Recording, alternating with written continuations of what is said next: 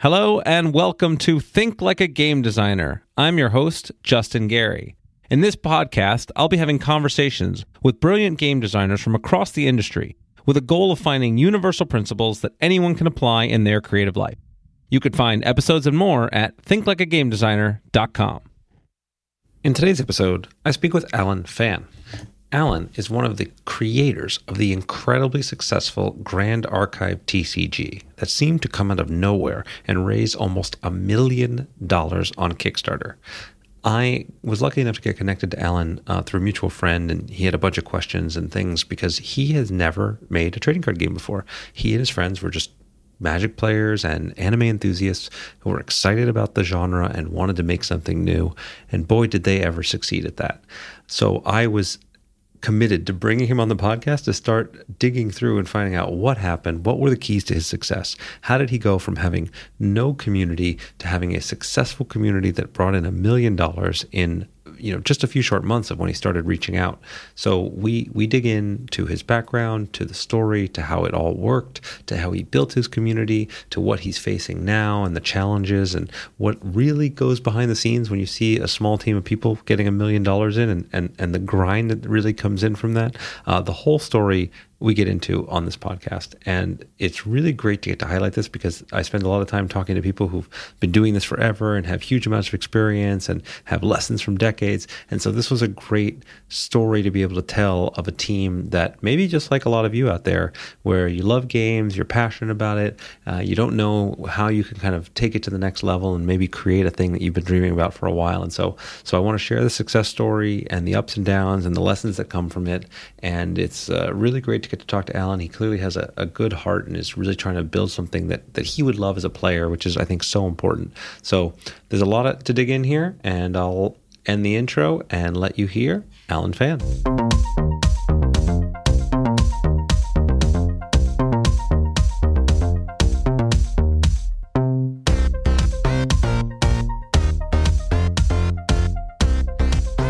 Hello and welcome. I am here with Alan Phan. Alan, I'm very excited to have you on the podcast.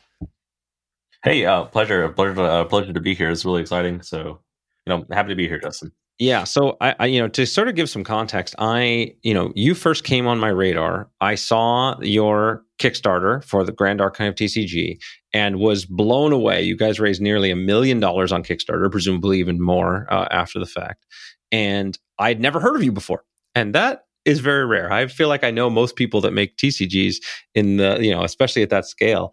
And uh, and I was like, who are these guys? And I, I kind of wasn't able to really figure it out. And uh, I just sort of put it out of mind. And unfortunately, we got connected um, uh, through uh, a mutual friend that sort of connected us, and you had some questions. And once I heard more about you and learned more about you and your story, I was immediately like, okay, I have to get you on the podcast. I have to share these insights because, from what I can tell, your story flies in the face of every piece of advice I give people uh, in so many ways. And so I really wanted to be able to highlight it and uh, you know pull out some lessons and some, some, maybe some counterintuitive truths or things that I'm I'm not aware of. Uh, and so. Uh, so yeah, so that's kind of the precursor to get people kind of hyped and excited. So so why don't you you you kind of start when introducing yourself a little bit and your own origin story and and what got you to to this crazy level of success that you have now. Yeah, thank you. Uh, yeah, uh, I'd be happy to talk about myself a little bit, and you know, it's it's a pleasure being here. Um, you know, finding out like you know who you are too was like you know big shocker. I was like, oh, yeah, this our, our mutual friend kind of like put us together, and I was like, wait, this is actually great because you know I you were part of the research that you know that uh, when we were forming our campaign idea, uh, one of your projects is like you know one of the ones that we were you know doing the research on. So you know, it's really great to be here. Um, it's like about me, uh, basically I am like the project manager slash like um, I do a lot of the business development for Grand Archive, and you know putting us out on like Kickstarter. It's like one of the things that I, my major project that I had worked on whenever uh, we got things kind of rolling. Uh, long story short, like you know, uh, I am a you know computer scientist. You know, I was I studied computer science. This was like a passion project that my friends and I kind of started. Um, biggest thing was like we kind of recognized the trend of you know Kickstarter, you know, putting a TCG out on there, and we kind of thought that you know what, I think we can make something like you know really quality. Let's put some time and effort, you know, some of our own money into it. um, this idea that we've had like on the back burner for a while. Uh, we've always kind of wanted to do our TCG, and then you know now here we are. So I think whatever sort of questions you have, I'm you know happy to answer it. Today, yeah. Oh, I got I got a bunch. Don't you worry. Uh, so look, there's plenty of people. I guarantee it. There are thousands of people that are listening to this right now that are have had a similar moment to what you've had, right? You and your friends, you're passionate about TCGs, but you've got other careers and you're like, man, I really think we could make a great TCG, or I have this problem with this TCG, or I really think this should happen. But very, very, very few people are ever going to go to that next step and actually get the thing done, let alone, you know, launch a, a successful Kickstarter. Maybe tell me a story about that moment, right? What what was the moment where you really felt like, no, no, this is something we can do, and and what you know, how did you even figure out how to get started?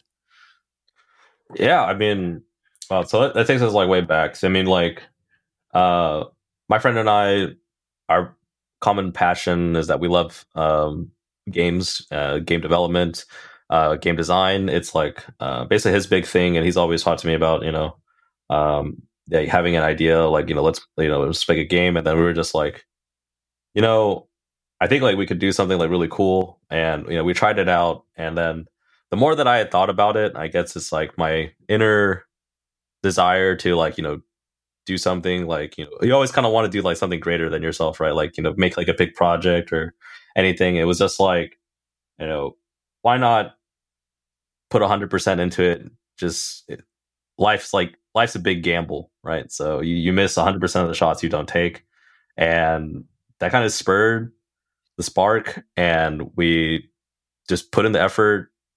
And I think we got really lucky. Like, you know, luck is a big part of it.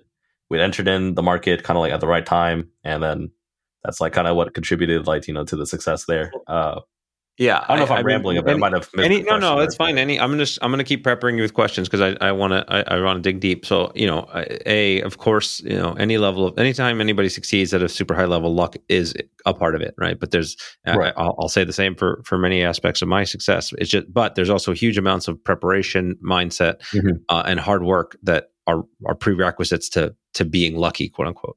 Um, yeah. so one aspect. Obviously, you know, you kind of gave that that Wayne Gretzky quote, which I love about, you know, you miss 100% of the shots you don't take. And you took a mindset of, you know, look, it, yeah, you the risk of doing this and failing is far less than the risk of never trying, right? Never, never really right. doing something that you're excited about and passionate about. And that's something I really just always want to underscore for people. Like, I know what that feels like, both when I quit law school to become a game designer, when I quit my job as a game designer to start my own company and launch my own projects, every time it was terrifying. And I kept thinking I was going to, you know, what if I fail?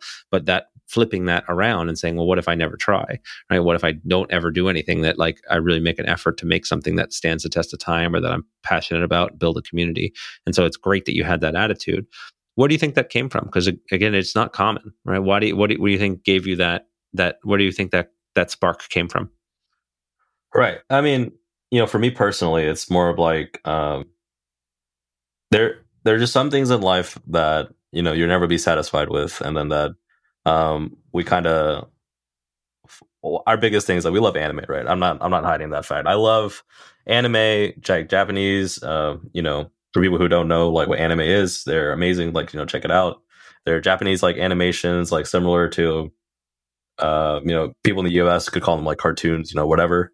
Um, but they're like these like animated shows that explore different worlds and stories, you know, things like beyond our like, you know, wildest imaginations. And it's just like we wanted to have some piece of that some way. And then it would like you said, like it, it's the the risk like you know the uh the risk of not being a part of it to me is more detrimental than not you know like you know they're like never trying and not knowing what it's worth like not knowing the feeling of like you know trying for something that you're passionate about. It's like i couldn't ever imagine like living my life that way right? So um biggest part like like put that spark under us was like we want to make something bigger than just the card game one day and then this was like a part of it and if we never do this we'll never get anywhere close to like what our dreams are. So it's just that's that was the main driver for like what kind of started the project off uh, having just like by having a like an anime card game that like doesn't exist right now. There wasn't one. There was one that like you know they're not very like like very good. I, I would say in terms of like you know organized play, community, like no one's like you know there's nothing going on. Like you know why not just do it ourselves and you know have something that we can be proud of that is part of the things that you know that a part of the world that we love. So you know that's kind of like what started everything.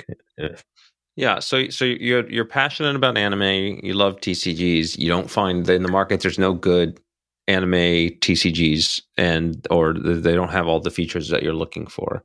So you start working on it, uh, and then where what what does that look like? You're you're hanging out and playtesting with your friends, or you're, you're you and your partner. You're recruiting other people in your community. Like, at what point do you decide you know you're working on the game and you start saying okay yeah we're really we're really making this yeah i mean it was it, it basically came down to we were, we were you know obviously we had some other ideas you know that were bad and we like we like scrapped it most important thing was like is it fun like right like the most important part was like one it does it does not it doesn't have to be just an anime card game. Like it's it is a tcg that is fun and that you would play with your friends. You would invite over to your house and have fun. And it was like the one night that my friends and i uh, you know we were just running through idea at our local shop. You know we were we printed out some uh like proxies just you know we we're, we were just taking um like you know like just taking out, out different ideas that we had and we're testing them out and eventually we came across one that was like wait i want to play this again like a lot and it was at that moment that we were like this game is like really fun to us. You know, like we kept trying out, we, we really loved it. And we had some other of our friends play it and they're like, hey, you know, this is actually like really cool idea. And I think we kind of got, we kind of became in love with it, like, the idea of like, you know, this game is a lot of fun and we want to, you know, maybe that's when we kind of decided like, let's, let's try to take it like, you know, to the next step, you know, if we think it's fun, then, um, even while looking at it objectively, of course, like you know, but you know, there's always going to be some bias, or there's always bias in there's these things. But like, we were like, yeah, like let's just let's just let's just try it. I mean, this game's a lot of fun, and we want to keep playing, right? So hopefully, other sure. people feel the same way. Yeah, well, having a good core experience is the most important thing, right? If the game's not fun, all the rest of it is going to fall apart. You can put all the work in it you want, so that's definitely you know you're speaking, yeah. you're, you're, you're preaching to the choir on that one here. Um, but often before somebody is going to go launch a Kickstarter on a project, even if the game is fun, I mm-hmm. very strongly advise they spend a good amount of time. It will either like first try to work with a partner or a publisher or somebody else that has experience so you can learn that way. Or at the very least, spend a lot of time building your audience, right? Build a community that you then you add value to, and then over time, and then you can launch a Kickstarter and, and sell to them. But as far as I recall, I could tell that I didn't, you know, I hadn't heard about you guys before. And certainly, uh, what what but what did you do to build that community or what do you think contributed to the success of your kickstarter in this case yeah so when we came to like kickstarter and we put up like like a website for our game and we're kind of getting things off the ground. I think um we did oddly enough we ran like a couple of facebook ads to like just kind of get the site promoted just to test things out a little bit. And uh, we've worked on like you know different like projects of the past and we were kind of using like our old experiences obviously like things that i've learned from my internships and then from other mentors that i've had in the past uh i used to do like uh, i was in business school at one point and then one of the things i like you know my mentor told me and the things that i've learned from him you know uh, about business we, we were just testing out like a lot of different things do you mind um, being a little bit more specific with that? Because you know this is one area where I always try to I always trying to dig out where people's superpowers are, right? And and your yeah, background sure. here seems like it's coming. You said you've got these great lessons from your mentor, or things you picked up from business school. A lot of game designers have none of that access to none of that stuff. So what what maybe you know kind of top two or three lessons come to mind that you were able to apply here that that that helped you succeed? Yeah, I mean the biggest lessons that I learned from my time there was if I was like risk management and then looking at your, you know, obviously if things are worth it and, you know, a lot of it I learned like is part of like just luck and uh, learning how to also manage your cash flow and like your uh, the amount of income that we had at the time. Obviously, we were paying for everything out of pocket. So I mean, it was like things like that that ended up like attributing to like the decisions that we made. Um, if we felt bad about losing twenty dollars, then you probably like should think about how bad it would feel if you know you didn't spend that money. It's like things like that that ended up attributing to like uh, the decisions that we made like overall in the end. I didn't spend very long in business school, so I don't really have like um you know any well, like super big lessons, but I guess like things that I got from my mentors was like they were always into like they, they believed in their ideas and they believed like with anything like you know do a lot of great research there's a lot of great projects out there um some way or another you learn to learn lessons from like other people who are also doing great things i mean I, I, I I'm not sure if I'm like answering the question. Well, so, but, so let me know. let me try to reflect back here what I'm hearing. So just to sort of tease out the principles. So one on one level, um, you understanding uh, risk management. What I hear from that is that you you know you set aside budgets. You're you know that you can't guarantee success or return on an investment. And so you expect to spend some budget making educated guesses about what's going to work and what isn't. And then you measure those returns and then see what happens. And if you could find something that gives a good return, great, double down. If you find something that doesn't, you don't let that like stop you from experimenting yeah. because that's part of the process. Does that kind of yeah. summarize a little bit what, you know, yeah, you put it in a way more like, eloquent way than me. I'm sorry, I'm not like the super no, no, the best no. with this stuff. But, it's yeah, fine. But. That's the fun. That's the fun of the podcast, right? I, it's it's it's. I know that there's you know you're sharing gold here, and I uh I want to help to dig it out. You know, um, and, yeah, yeah. And so, did you have a budget in mind? Like, when you, did you guys commit to a budget up front and kind of spec it out, or was it just kind of a let's see how it goes? Did it? Did that? Was that what, what, what was the you know you know you can give specifics if you want, but I just want to understand if it was like in principle where you were on that uh, on how yeah. how much you were spending here.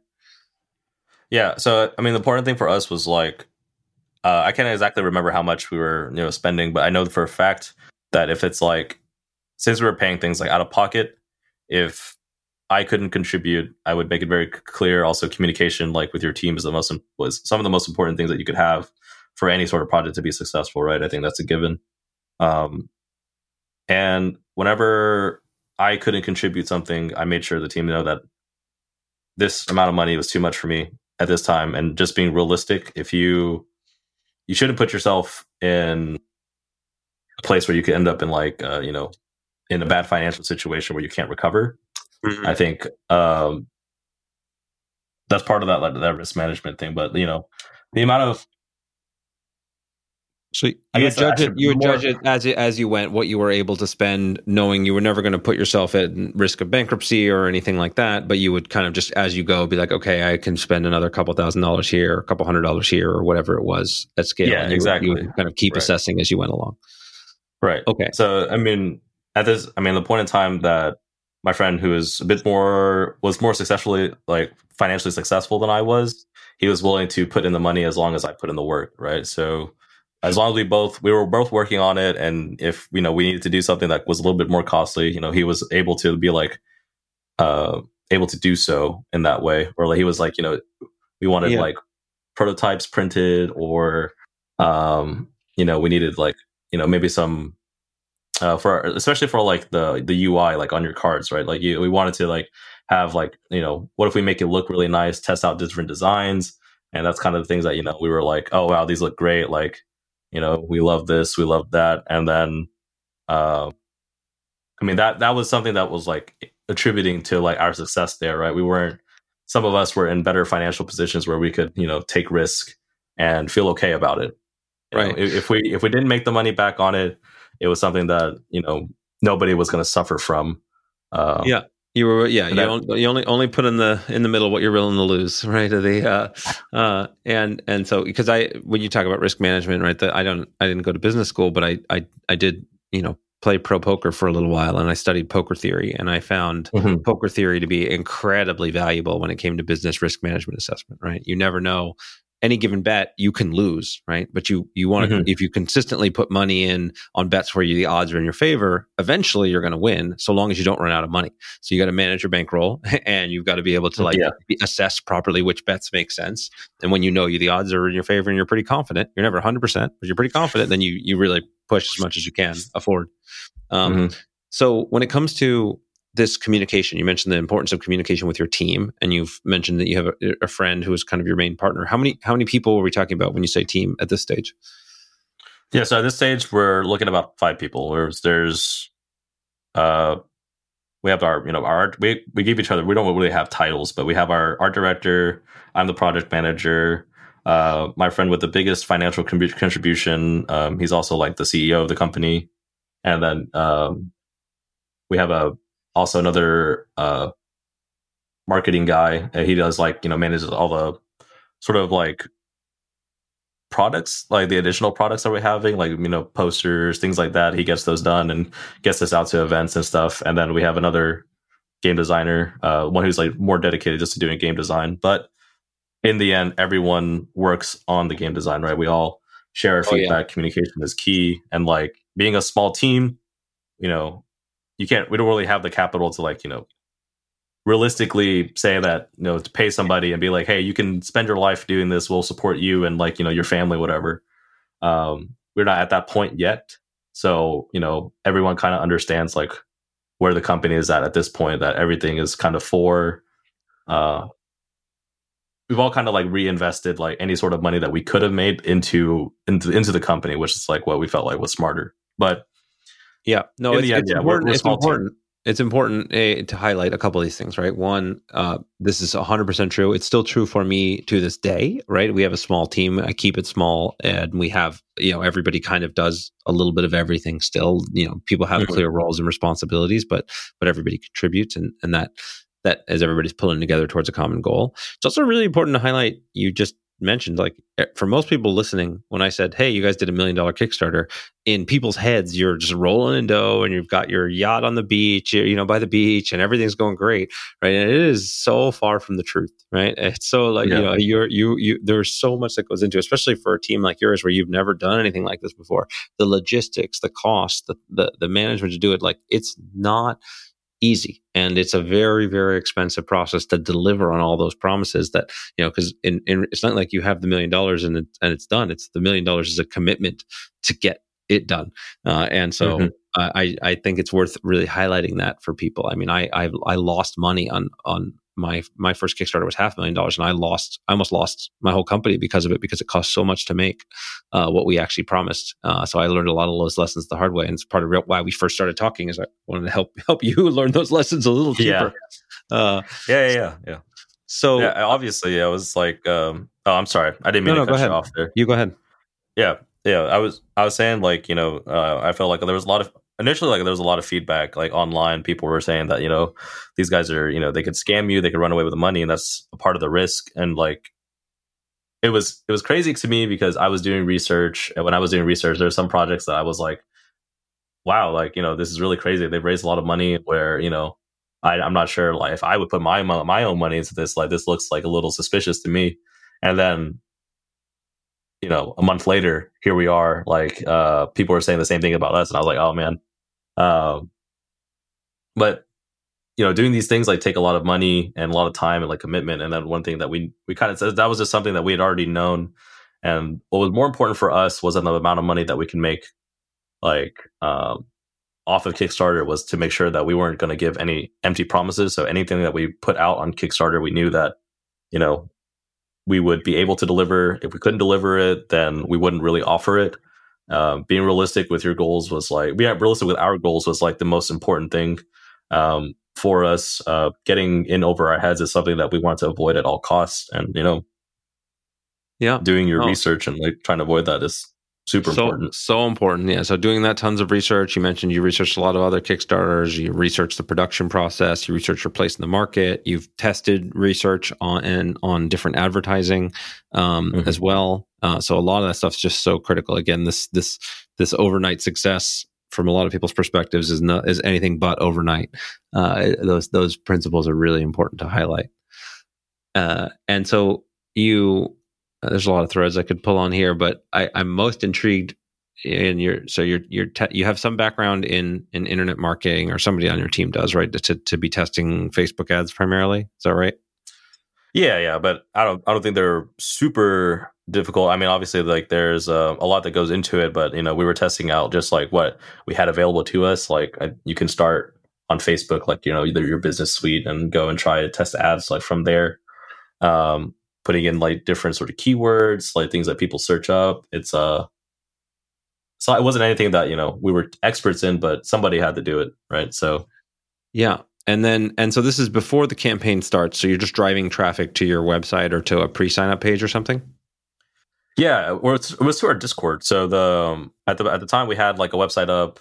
Uh, we did a little bit of ads. So the some people saw the ad, joined the Discord, and oddly enough, like this is like sort of where I think I attribute luck to is it's like one person kind of joined, saw that the game was really interesting, had a you know a brief conversation uh, with us, and was like, you know what, I think I'll bring my friends into it, and then you know word of mouth ended up spreading. Um, we kind of went like a little bit viral in like the trading card like community.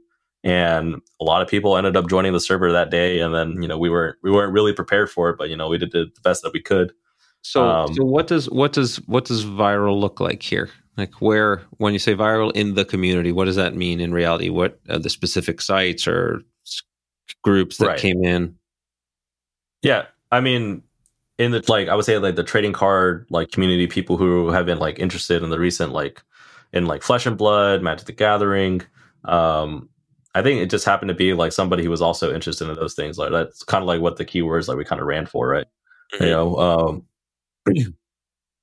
in like uh, what I mean by viral, we went from having about zero people in the server, like or four people, like you know my team, like the only people in there, um, into probably like I think like six hundred, like within. I would say probably like uh like the span of like two hours or so. Wow. Like more and more, yeah, more and more people kept joining, and then um you know you know friends bringing in other friends and then bigger groups bringing in like bigger groups and it, it really grew like exponentially. Um so it, that was like on on discord and you know we really got caught off guard with that like you know we we i could check like maybe our numbers right now. Is insane. While you're looking that up i'm just gonna just gonna react uh, that so jumping to 600 like that in hours is so that i mean that shows a level of traction that is i've never even heard of i mean we have a stoneblade discord that we started up well, about two years ago now a year and a half or right, right you know kind of started the pandemic actually because it was our main now mm-hmm. new mechanism to actually talk to people and um it's got I don't know, a couple thousand people in it today. Like, so we're not even even. I'm sure you got you guys must have eclipsed us by leaps and bounds at this point. Uh, so I'm really curious. Uh, you know, you know, you said luck, but uh, you can maybe share some of the specific numbers if you're able to see them. But then I, I would love to to get dive deeper into what what resonated with people. Is it is it that core premise of an anime TCG? Is there something else specific about what your message was that was like when people joined, they said, "Oh, I'm here because of this." Right. And so, you know, speak of the numbers a little bit. I, right now, we're sitting about about fourteen hundred people in the server. Mm. So in total, with like a currently we have about like maybe like five hundred online at a time. Um, and I think like the one thing that people always said when they joined the server was like, "Oh, these cards look really good." So the initial website that we have, we're at grandarchivetcg.com.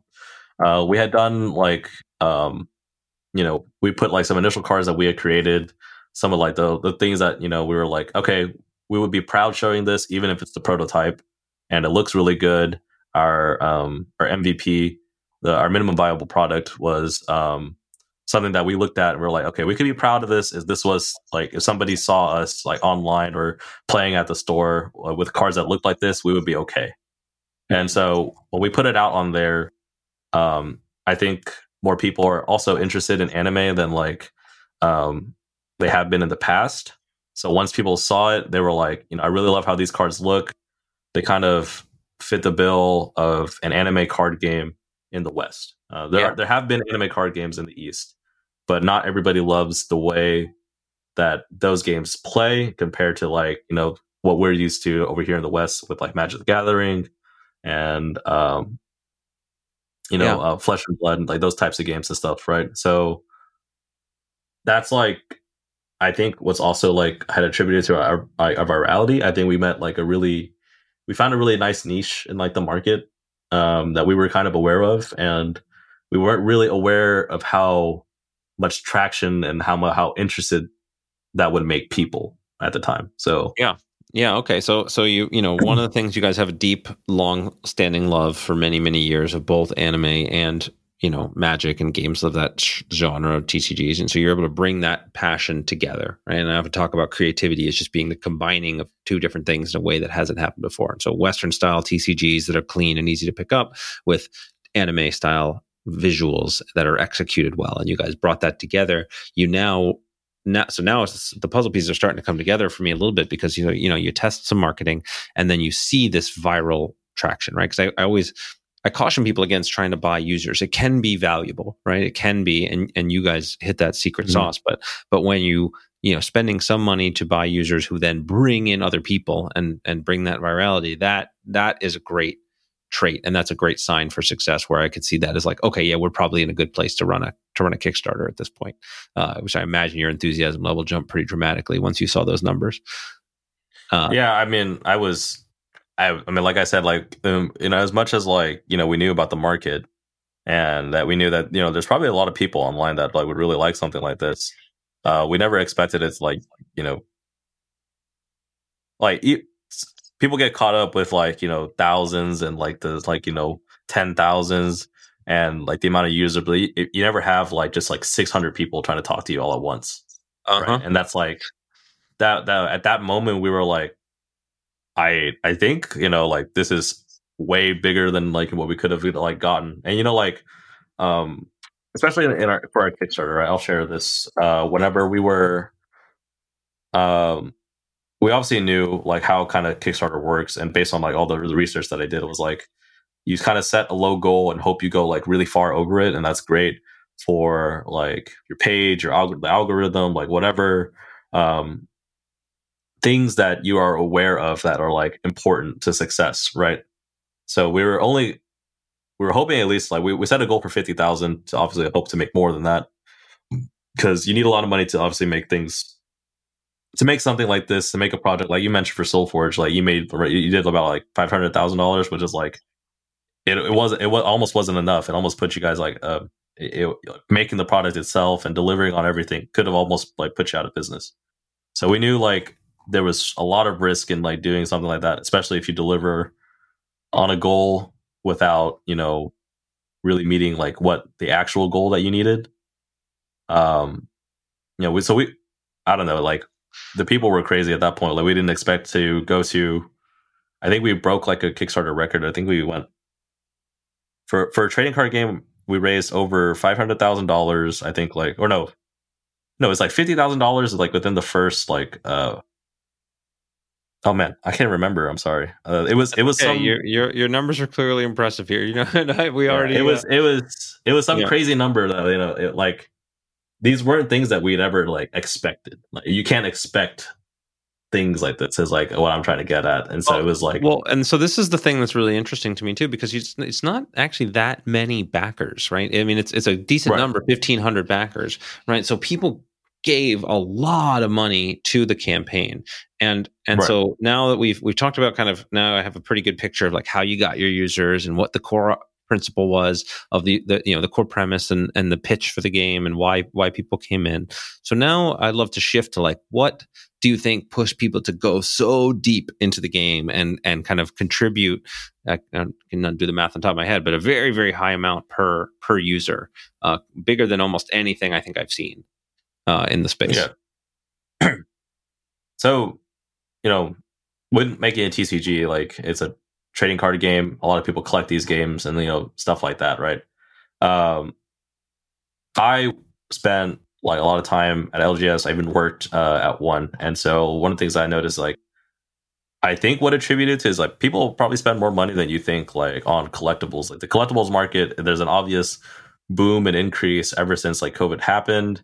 oddly enough, um, you know, people were seeing the prices like prices of like old things that, uh, like uh, I would say a great example is probably like Pokemon cards and stuff, right? So like they're they have these old cards, they need money. Um, someone at some point in time probably told them it was worth something, so when they try to go sell it, um, it was worth a lot of money, like way more than they thought. So more and more people realize that that attributes to like, you know, a lot of other people being like, man, I wish I got into that earlier. And I think a lot of those feelings and those uh, things kind of attributed to like how much like people were spending on uh, our campaign. So I hope uh, most of the people that were spending a lot, I think, probably felt like they'd rather invest into the game and the game looks fun, the project looks good. I'd rather invest into it now. If I lose this money and this campaign doesn't happen or like, you know, the Kickstarter doesn't go through, then at least I lost out on this much instead of losing out on the potential gain they could have gotten later. Yeah, the and FOMO is real. FOMO is real. Yeah. So like it's I think a lot of those feelings attributed to like, you know, why Kickstarter TCGs are doing so well. A lot of people are worrying that they might miss out on the next big thing. And um, you know, we can only we we consistently try to improve like our product, like making the game better. How can we make this the best and make these people feel like they got their value back? And not only in a fun game, but in uh how can we make this popular and uh, one thing that we always commit like, like we always think about is like how can we make this game popular enough to not only give it some collectible value you know people buying and selling card singles on the market and opening product and while making a game that is also really fun right i mean it's just yeah. like one of the things that we knew was like you know there there had to be a business behind the fun game itself so we knew that you know we made some like things that we noticed from like old trends that we've noticed in like Magic the Gathering, like things that they moved away them, things that we personally didn't really like was also like something that we kind of made like decisions on. So like um foils, like for example, like I think almost all the current card games you are guaranteed a foil in every pack that you opened. And then one of the things that uh, my friend and I personally loved was like when you got a foil back in the day, it was really exciting. It was it was really really cool, like you know, to get a foil in in, uh, in addition to your other cards. And if you got like the highest rarity foil, that was like the, the jackpot. And then everyone got excited. Like in the LGS, I remember like when people opened boxes, like we would have like a great time, just like seeing what everybody was able to get and like uh, what foils were pulled. If somebody pulled something crazy, everything was really like uh, like hype, I guess. And then we kind of wanted to bring that back. So in the end, like we made the game more collectible, which is also like I think why people invested more in the Kickstarter too. So you know, yeah, they're so also making their collectible investment. Yeah, I, am so I'm I'm excited to dig into a few things there. One, just sort of the uh, kind of underscore the counterintuitive thing for a lot of people about how well TCGs and collectibles have done during COVID. Right, in a certain sense, you know you can't get together and play with people or couldn't for for, for a very long time and still can't in mm-hmm. many regions to play tcgs so you'd think well these are not going to be doing as well you know organized play was shut down everything. But uh, the exact opposite has happened right? Magic has had its biggest year is ever. It's grown like 35% something year over year. I think they reported nearly a billion dollars in revenue. Uh, that includes mm-hmm. the digital version but it's insane.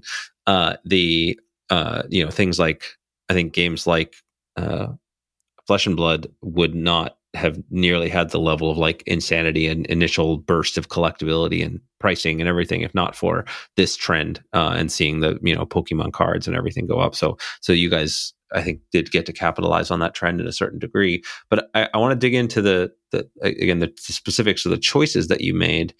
Um, because you mentioned you know have making foils more rare and harder to get. Uh, you have i think a, a, a, rarity reports that you're giving.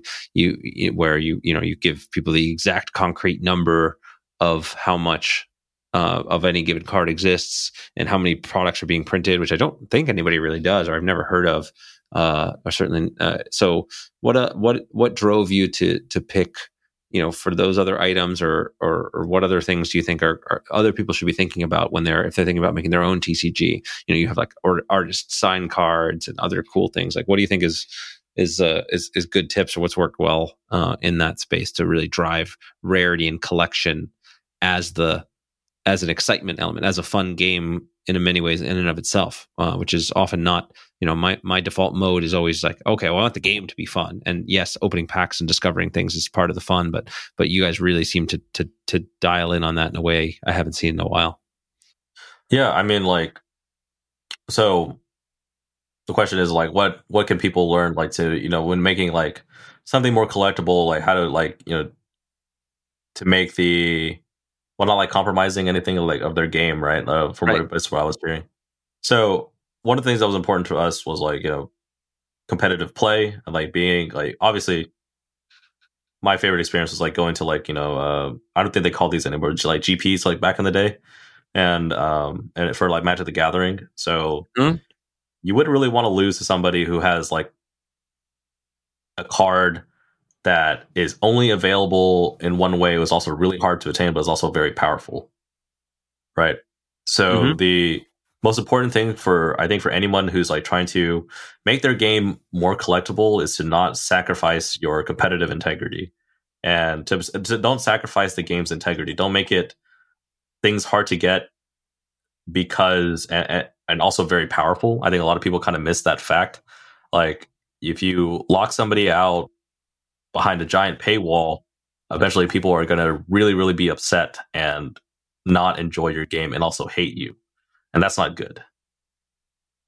In yeah, my so opinion, doesn't seem good. People don't like their, don't good. like your game and hate you. That does seem like a bad outcome. But so, yeah, I, I, if you're you like, if your goal is to make a fun game that um, people want, that people will continue to play, if you're I see it is that if you are doing so, if somebody is doing something in that way, you are more interested in the dollar amount that you could get back, like the amount of revenue that you can make back by creating something like that. And then if you realize that, my opinion is that other people will probably also realize the same thing that you realize. So, you know, it really depends on your message that you want.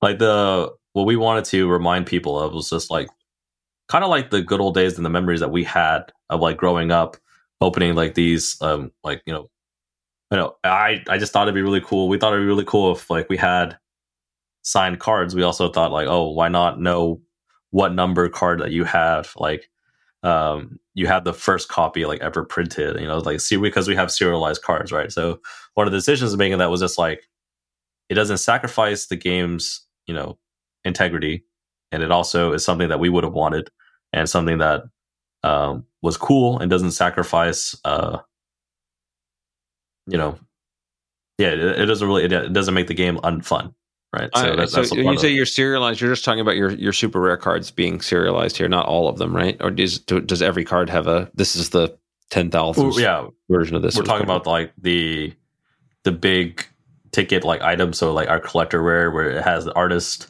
um, unique uh, signed card also with like yeah. the uh, serialized number on there, right? And got it. It was just something that we felt like maybe the market was missing. Like uh, we didn't really know, like you know, why people weren't doing it, like why Magic wasn't doing it, why Flesh and Blood didn't do it, and so we were just like, why not? We would like it. Why not? Yeah. Why don't we do it? You know. Yeah, no, it's funny that you mentioned that because this is another thing we encountered with SolForge Fusion. Because we're actually, you know, we're digitally printing every single deck as a unique, one of a kind thing uh, with the way we're mm-hmm. printing mm-hmm. it, and so we actually took ex- we did exactly this thing, but every single deck that you ever receive is numbered. So the, all of them tell you like which version of this it is, which deck number it was that was printed. And so there's like this thing was impossible to do with traditional printing, which we were pretty excited about uh, to be able to do. So you can actually know which deck in the print run, which cards you have uh, compared to everybody else. So it's a really cool feature. Which again, we all had the same reaction you did. It's it's like neat to know. It doesn't impact gameplay. It doesn't, but it's like kind of cool to know. Hey, I got the first version of this ever made, or I got the you know first version of this particular card that was ever printed uh, or whatever right, yeah. the hundredth. So that's very cool. Yeah, it's it was just like one of the things that you know over time I, I continue to notice like, um, you know, for me it was important. My my I, I attribute a lot of like the decision that we make to my time at an LGS. Like, I you know you, you, you don't you maybe not notice it but the the shop clerk probably watches what you do more than um you know more than you think you know we're not just checking you out we're like we noticed I, I noticed a lot of things going in and out of the store what people were buying when i asked people how they felt about a product like you know you you make mental notes like over time like you you hear the a lot of common answers you hear a lot of things that people wish they had and it says that if we i think we paid enough attention to those things where we were like hey i think you know like I said, like I think like the collectors things, like a lot of other people kind of the like a serialized number. A lot of people other were like, oh yeah, that's really cool. I wish we had those things. You know, I wish we knew how many of these cards in print, and then what would make it easier to sell. Right, like working uh, at an LGS doing the pricing. Um, like you know, when my coworkers are doing pricing, it's just like it's nice to know how much of these actually exist and how much demand, like how many people are actually buying it. Like, uh, say for like if it wasn't important, I don't think TCG Player would probably tell you how much things are sold uh, for, and like you can check like this land. There's like a market price history. You know the, these things that we probably didn't have like a long time ago. Like people now know like you know there, there's like price histories and everything, conditions sold. Uh, you can see like what's really in demand and what people are wanting. Um, uh, speaking of like anime stuff, right? Like uh, before I mentioned like our game was focused on anime, we'd also noticed like the really big moment that we noticed like we could really enter the market was like Magic the Gathering kind of dipped their toes in that with um, sets like um, was it they um I'm Strixhaven. Mm. The the Japanese set sold like hotcakes. They like a lot of people bought into those cards, so they love that art and they love like that Japanese like flavor. And you know that's also like why like how why we felt we could enter the market at that time we just we're always kind of like consistently watching these things and like gave our idea like more validation over time as well so I might have been I might be rambling at this point, but yeah. No, no, no, uh, it's great. I mean, I think that the you know also just learning more about your background, like great, but working at a, at a at a game store and paying attention to the people that are around you, and even for people out there that are you know whether you're working at a game store or you just spend time there, really focusing on what is it that people are excited about, what is it that people say consistently. What's like, oh, if only I love this game, but or man, wouldn't it be cool if right? And keeping your eyes open mm-hmm. and noting those things, and ideally writing them down, and you know, so that over time, when you're like, oh, hey now I could combine this idea with this idea. And, you know, anime did really well. And, and, and as uh, anime people are, are, fanatical collectors, just like TCG players are fan- fanatical collectors. And so what could we do to make this more collectible and make the collectability fun again, right? That the the process of opening packs and discovering things and hoping that you get the amazing cool card being really exciting and fun um, is is a an important other it's a whole other game you're designing in a lot of ways right in addition to the fun play of i actually have my deck and i'm playing my deck or i'm building my deck the the discovery and exploration is is one of the main reasons that people play trading card games and it's the thing that differentiates it from you know just a traditional fixed box kind of tabletop game yeah yeah. I mean it was i don't know like you know the trading aspect is like one of the things that i loved because you also interact with like other people. So i remember like nowadays it's like a lot of what I notice when I do like any sort of trade with anybody, it's like foils are so overdone in a lot of games where they're like they're uh nowadays especially with like collectors like products there's like a lot of uh, like say for i go back to magic the gathering because we, we learn the lessons you know from them. They're like they've been around for a very long time right? So i realize a lot of my like personal friends had didn't really like the um like the, some of the collectors products where it's like everything was foil really shiny and it was really cool but you know it didn't really feel great when you felt like you had a rare card and once you kind of looked it up on the internet that your foil isn't really worth much anymore. It's just a shiny piece of cardboard that probably a lot of other people have and i think that kind of ruins like the the fun of it. Like uh like I, like I spoke before, like on uh, our experience, my my my initial experiences with like opening, like you know, seeing people open like a foil and being really excited because it was it was rare, and the once you do away with that, then like the kind of a lot of the fun kind of like disappeared. So I, I think that it's it's just it's a lot of a lot of great insights that you know the scarcity itself can be provide the value, right? A thing that seems cool at first, if you get too much of it, it's not not not as cool. And so, you know, a lot of people, you know, and and it's important to highlight that shift of like the scarcity for gameplay power is a big turnoff for a lot of players, myself certainly included.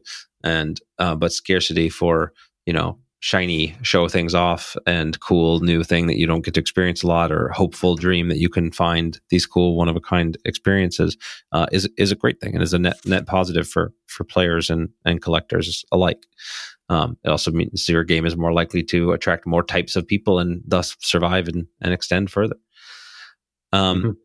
so so maybe we'll just shift then to talking about what's next for you guys? And what are you what are you you know you're in the middle of, of executing this process. Um, you're staying engaged with your community. There's still just a team of five of you. Is that is that still correct? Right. Yeah. The team of five right now while we may seem like small but it's just like i said you know promising to like dealing with like another employee is also to us something like being able to support their lives like as a as a business you know we would love to we, we couldn't really ask anybody like to quit their jobs and come do this with us. Like it's a trying to keep like you know like i said like risk at, at a very minimum. Like, we don't want to hurt the people that we care about or anybody that would have come to like work for us right? Um because it's risky. Startups are just risky in itself. And our sort of next big goals obviously is to one finish production of the product. Two, to focus down on like um, organized play while uh, working on you know the next couple of sets. So we have ideas for those already, but you know our biggest thing was uh, that people cared about a lot was organized play, and that we really cared about you know having some sort of like competitive aspect to it. So we're trying to find like the best solution to that. Uh, you know, we contacted a bunch of local game stores across like the U.S um, to kind of get them interested, show them that we care about their store and that they're we're, we're going to, um, you know, have a decent like tournament software. How are they going to be able to get players rewards? Uh, you know, you know what what are players going to be playing for? What what's where's the competitive aspect? What's happening? Um, and then after that, yeah, continue just to pump out a solid, um, solid sets, not a lot of sets, but you know, a solid um, you know come up with like continue to make like unique uh ideas you know yeah maybe that's a little too a fun game at the heart broad. yeah yeah so it sounded it got, i got a little too broad there maybe but um for our immediate you know plans so I, speaking of like probably like the next like six months or so that's what we're looking at to yeah. uh yeah yeah, no, it's I great. I, am I'm I'm really eager to see the the progress and see how it all plays out. And of course, um, you know, it's it's just it's been great to see you get here, and I I appreciate you know how you look at this right a lot uh, you know being very you know you know hopeful and work hard but be you know cautious and especially managing overhead i know what that is like and when you know there's nothing worse than having to lay people off. And I, you know I've had to go through that. It's really just one of the worst experiences I've ever I've ever gone through. And I'm very very conscious of making sure that we keep our overhead as low as possible to be able to deliver on what we need to deliver. And only when we're really you know confident and absolutely need more staff that we uh, we staff up because it's you know you, you, those responsibilities are serious. You're, you're taking you know people's I, I don't I don't really stress anymore about my own life and ability to support myself but i very much stress about everybody on my team and making sure that they you know can feed their families and that they have you know some job security and so every time mm-hmm. i add someone new it's like an extra giant weight i put on my back and then i gotta carry around uh, and so yeah. it's great and I'd love to have it but it but it's you're you've, you've had that insight early uh, earlier than i did uh, so I, I, I you for that yeah I, I, yeah it's just i think um I think sometimes people forget that, you know, when you pay somebody to do a job, or when you do anything, when you, you when you work with somebody else, you're not working with just like especially being on the internet, you're not you're not working with you, you can't you can't forget that you're working with another person. And that um games like, you know, t- trading card games while, you know, they're being collected and played. Remember that they're always being played by people. People build like without the people, nobody will you you can never succeed, right? So I think it's just important to never forget those things, and that's sort of philosophy that like the whole team has kind of carried. That no matter what, at the end of the day, um, we you need to you need to take care of yourself. You need to remember that you're doing like you're you're being a proper human being. So it's just like don't forget those things, right? Yeah, yeah. Don't forget to be human. That's a that's a great place uh, to leave it. I think it's uh it's it's it's just one of the things that I know. You know, again, it's just from my lots of experience in the industry, right? It's it's it's all about how you treat people and that's true for your coworkers it's true for your employers employees and it's true for your communities right you're going to make mistakes there's going to be challenges and if you're good with people and communicative and take other people's interests and really care about others and and try to serve others then uh, in the long run you're going to be successful, uh, regardless of you. You can't predict exactly how and where and what that road's going to be, but I found that to be very, very true for everybody that I know. And so, uh, you clearly have that ethos, and so I'm uh, I'm rooting for you, man. Uh, I appreciate it. I appreciate it. And so, uh, if my audience here, anybody listening, uh, wants to come join you for the ride, my guess is uh, join the Discord is the piece of advice. But uh, why don't you tell them where they can find you and what they should do if they want to join the uh, the Grand Archive community? Yeah. Um, you know, please check out our website, grandarchivetcg.com. Super simple. We have um, a button that says join our Discord server.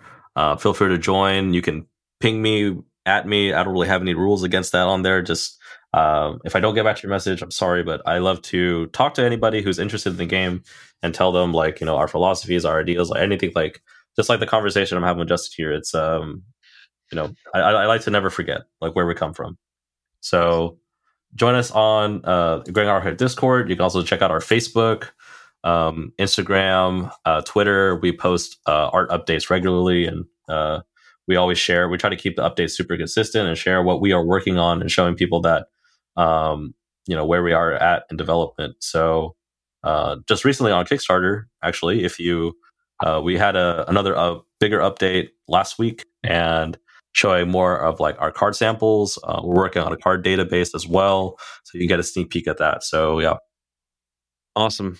All right. Well, this was a great conversation, Alan. I'm really uh, just I've I, I learned uh, you know a lot about the kind of modernization of the process here, and and and the the still the same universal principles that are underlying all this stuff. So it's it's also helped me because uh, it's uh the more I was able to dig into your story, the more of these principles that people can apply. I found so it, it was a real pleasure, and I'm looking forward to doing a follow up uh, and really seeing once you get this thing out the door, uh, all the extra lessons that you're going to learn along the way. So uh, hopefully, yeah. we'll have you back again soon. Yeah, I hope to be back soon. Yeah, I hope to, you know, once I learn more things, hope to be able to share it, and hopefully, other people are going to see some success too. So, best of luck to everybody. All right, I'll leave it there. Thank you so much for listening. I hope you enjoyed today's podcast. If you want to support the podcast, please rate, comment, and share on your favorite podcast platforms, such as iTunes, Stitcher, or whatever device you're listening on. Listener reviews and shares make a huge difference and help us grow this community and will allow me to bring more amazing guests and insights to you. I've taken the insights from these interviews along with my 20 years of experience in the game industry and compressed it all into a book with the same title as this podcast Think Like a Game Designer. In it, I give step by step instructions on how to apply the lessons from these great designers and bring your own games to life. If you think you might be interested, you can check out the book at thinklikeagamedesigner.com or wherever fine books are sold.